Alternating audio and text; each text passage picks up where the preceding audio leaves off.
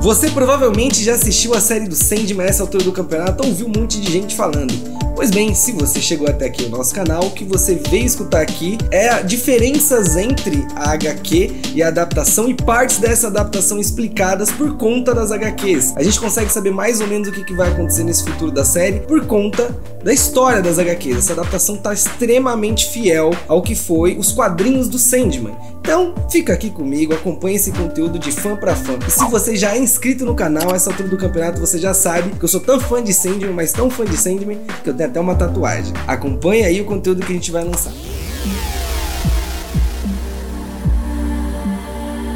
Eu sou Castas, aqui do Triad Geek RPG, e hoje a gente vai falar sobre pontos da história da série da adaptação do Sandman que são parecidos ou diferentes das HQs e o que, que a gente pode prever com essas mudanças de adaptação. E é claro, fica com a gente até o final, porque cada parte que a gente for falar, cada trecho, tem uma opinião baseada na nossa leitura sobre as HQs do Sandman, tá certo? Good night. Sleep tight. Primeiro de tudo, o que você tem que saber é que Sandman se passa no universo da DC, da Detective Comics. Então ele é do mesmo universo que o Superman, que o Batman, Mulher Maravilha, o Flash e toda a Liga da Justiça. No entanto, ele vem de uma segunda parte dessa editora, que depois acabou por agrupar as duas em uma só, na DC. Então essas histórias todas elas têm a ver com os personagens que também existem na DC. É, vou dar um exemplo para vocês. Um dos personagens que a gente vai ver dentro de Sandman, dentro das HQs do Sandman, que a gente pode notar uma diferença em relação à série, é que no episódio 4, quando Sandman, em Uma Esperança no Inferno, vai até o inferno, ele é recebido por Squatter Bloat. E ele, na série, ele vem falando em rimas, ele vem para ser o guardião do Sandman. Quando nas HQs é diferente, o Squatter Bloat até recebe o Sandman nos portões do inferno, mas ele não acompanha, quem faz isso é Etrigan, um dos personagens de destaque dentro do universo da DC. Isso significa que eles estão evitando de colocar os personagens da DC neste momento, muito provavelmente por conta dos conflitos que a DC tem vivido sobre o seu próprio universo estendido. Bem, Etrigan é um personagem importante, mas outros personagens da DC acabam aparecendo também, como é o caso de John Constantine.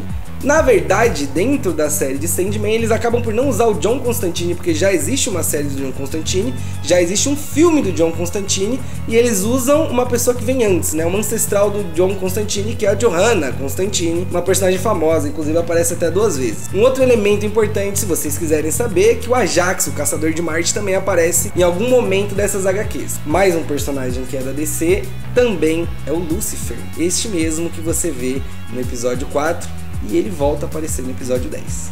Good night. Sleep tight.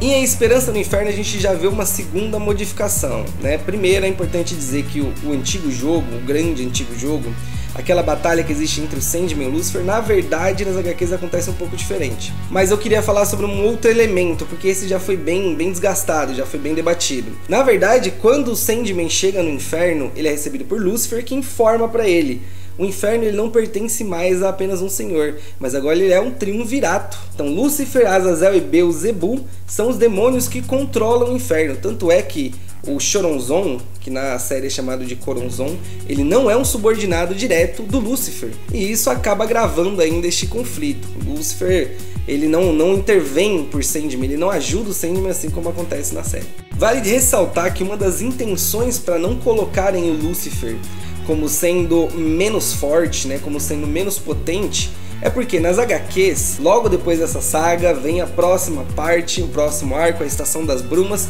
que na minha opinião é a próxima saga, é a próxima a ser adaptada dentro da lógica de Sandman. E aí Lucifer decide deixar o inferno, ele literalmente dá as chaves do inferno na mão de Morpheus e ele sai novamente para o mundo dos mortais. Isso é um marco dentro das HQs do Sandman, porque o Lucifer ele começa a sua própria HQ solo, sua própria história. Provavelmente isso não vai acontecer agora. Para quem gostou muito do Lucifer, como eu, eu sinto muito. Mas a série do Tom Ellis, ela não faz muito tempo, ela não é antiga para que eles refaçam Lucifer. Então, por mais que a Gwendoline tenha ido muito bem como Lucifer, provavelmente ele não vai ter um spin-off agora. Isso porque não adiantaria eles fazerem uma série do Lucifer e em seguida eles fazerem uma série do Lucifer, por mais que sejam Lucifers muito diferentes. I hope that you will be sleeping well tonight. E aqui eu queria fazer uma crítica. Sinceramente, isso eu nunca entendi na HQ nem na adaptação. E isso continua idêntico. Vamos lá. O Morpheus tem três itens. Ele tem a algibeira com areia, cujo grande poder é colocar as pessoas para dormir, mas também viajar por entre os planos. Ela faz com que as pessoas viajem pelos planos, mas principalmente pelo mundo do sonhar. Tudo bem. A pedra, o rubi, ele tem uma função muito importante de fazer sonhos se tornarem realidade. Todos esses itens eles carregam uma parte do poder de Morpheus. Mas o que me deixa muito, muito curioso em relação a isso, a esses três itens, é o último deles, o elmo. O elmo é feito e, e isso é repetido muitas vezes nas HQs e é contado, né, será melhor explicado provavelmente em algum momento da série, que este item é feito de um combate que Morpheus venceu com um deus antigo, e ele usa então o crânio e a espinha deste deus morto para fazer este elmo para se tornar uma proteção. Então ele fica extremamente poderoso nas batalhas quando ele está usando esse elmo. Porém, quando a gente percebe que ele é pego em um ritual que nem é tão potente assim, ele é pego com esse elmo. Mas se ele é tão poderoso, se ele deixa Morpheus tão imponente, como ele foi pego? De que jeito ele é pego em um ritual, mesmo usando o elmo? Parece nesse primeiro momento que Xiaomo não parecia tão poderoso assim, não é mesmo? Deixa nos comentários o que, que você acha. Os itens do Sandman são de fato poderosos? I hope that you will be sleeping well tonight. E aqui eu quero falar também sobre uma coisa que é muito importante, mas é singela, é mínima. No episódio O Som das Asas dela, em que a gente vai ver outro perpétuo, a gente vai ver a morte é, podemos perceber o tom dramático, é extremamente emocionante, são cenas belíssimas, mas há uma pequena diferença que eu gostaria de citar sobre as HQs e a adaptação. Na HQ, quando a morte ela vai pegar aquele bebê naquela cena tristíssima, é na verdade o bebê que fala. Então, apesar dele não ter aprendido ainda no mundo desperto a falar, dentro da, daquela relação com a morte, ele consegue ter um diálogo. E aí ele pergunta: é só isso para mim? E aí me parece muito mais triste do que na série, porque na série a morte pega o bebê, ele simplesmente, ela mesma já diz, é só isso para você. Mas não tem ali um laço do bebê tá falando, ele é uma alma, ele é uma criatura, um ser que tá vivo. E aí parece muito mais triste nas HQs, quando o próprio bebê pergunta, ela responde: "Sim, é só isso para você. É o que lhe cabia." É muito mais triste para mim, muito mais dramático. Uma frase que, na minha opinião, faria toda a diferença. Já aproveita, Nerd Geek, você que maratonou a série, eu sei que você maratonou a série, já deixa o seu like aqui pra gente se você achou a série emocionante. Se ela tocou em pontos que você gostou muito, deixa o seu like aqui pra gente saber que você também sentiu lá no fundo. Sleep well and tired. Vamos começar aqui a falar sobre os perpétuos, mas primeiro vamos tratar sobre a rixa do desejo com o sonho. Na série é dito, mas é muito superficial, ninguém se aprofunda muito nisso, e a gente fica se questionando afinal de contas. Isso foi bem explicado? Parece que é uma briga muito mais grave do que o que foi dito ali naquele diálogo de dois minutos. Bem, não é tão diferente nas HQs, mas como a HQ é muito, mais, muito maior, né? Então a gente consegue perceber as minúcias dessa relação. O desejo e o sonho, eles ambos lidam com aspectos muito profundos da mente. Os sonhos e os desejos, eles se misturam um pouco. Então o desejo ele quer ali ter uma atenção ele quer ter um nível de poder que na verdade cabe apenas ao sonho. Eles se degladiam nisso. E uma coisa que deixa o sonho completamente irritado é que o desejo, pela própria natureza do que é o perpétuo, do que é o conceito, essa representação simbólica, é que ele precisa intervir, ele precisa ter atenção, ele precisa estar em evidência. Então o que, que o sonho faz? O que, que o sonho diz para o desejo? Você interfere demais na vida deles nós deveríamos servir a eles. E esse é o grande defeito do desejo.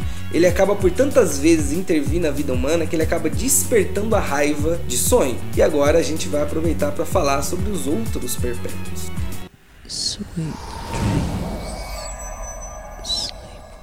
Então vamos lá, ao todo são sete perpétuos: destino, morte, sonho, desejo, desespero, delírio e destruição. São esses os perpétuos e eles aparentemente têm uma hierarquia, então os mais antigos parecem ainda mais poderosos e existem aqueles que são mais novos no, no posto. Cada um deles representa o que a própria palavra significa, mas alguns deles são tão poderosos que eles também podem representar o contrário daquilo com seus poderes. Então, por exemplo, o destino também determina quem é livre e quem não é. A morte não só fecha ciclos, mas como ela começa ciclos também. E o sonho também determina o que é realidade, para você ter uma noção do nível de poder de Morpheus ele pode te colocar dentro do sonhar e pode te colocar dentro do mundo desperto, tanto quanto ele pode tornar um sonho uma realidade. Ele é extremamente poderoso, é um dos perpétuos mais poderosos. E existe ali a mudança desses perpétuos, nem todos eles são os mesmos desde o início. Desespero já foi uma, uma outra pessoa antes de ser aquela que a gente está vendo na série, e Morpheus, tem spoilers aqui, ele também morre no final da sua própria saga. Quem assume é Daniel Hall. Quem é Daniel Hall, você se pergunta? Pois bem, vamos lembrar quem é Daniel Hall. Daniel Hall é o filho, é a criança concebida no sonhar por Hipólita e Hector Hall, aquela que o Morpheus olha e diz: Ela foi concebida dentro do sonhar, ela é minha, mas por hora vou deixá-la com você. Quando Morpheus morre no final da própria saga, esta é a criança, na época, né, no momento já adulto, que assume o posto. Ele retoma todas as memórias de Morpheus para assumir o posto de sonho de Sandman ali na série. Dizem que ele é muito mais brando do que o Sandman, que é bem flexível, ele já tá ali há muitas eras, então ele sabe o papel dele.